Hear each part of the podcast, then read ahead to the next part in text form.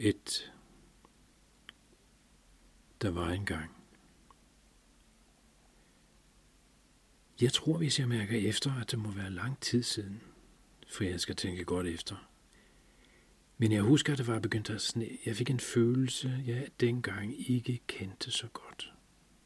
Den startede ligesom i håret og løb ned ad ryggen.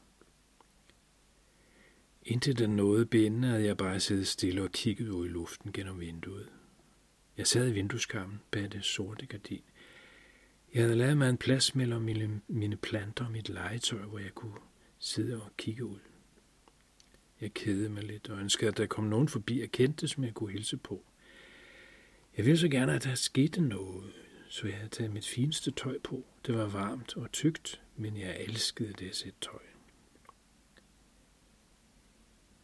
Jeg havde mine røde støvle på, hvor halsen kunne rulles ned over anklerne, og mine røde bukser, der gik ned i støvlerne. Jeg har også min grønne bluse på. Den kan åbnes i halsen, hvis det bliver alt for varmt.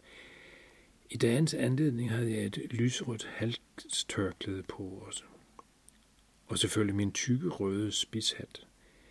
Den alle i min familie havde brugt, da de var små, ligesom mig. Vi er en værre familie. Vi elsker at drille og har det altid rigtig sjovt. Jeg lukkede øjnene og spredte armene ud til siden, mens jeg tænkte på onkel og min far, der altid laver spil over. Tit underholder de, mens de spiller spil, og når de spiller på instrumentet, laver det altid noget sjovt også. Nå, men tilbage til min vindus ukispost. Når jeg åbnede øjnene, fordi der var en banklyd, hang der en rød puse lige foran mig, altså uden for vinduet. Det var ligesom en luftballon, for der var ild under den, som holdt den op i luften, lige foran vinduet. Jeg tænkte, at det måtte være en af de to spil op med. Hvem, hvem kunne ellers finde på det?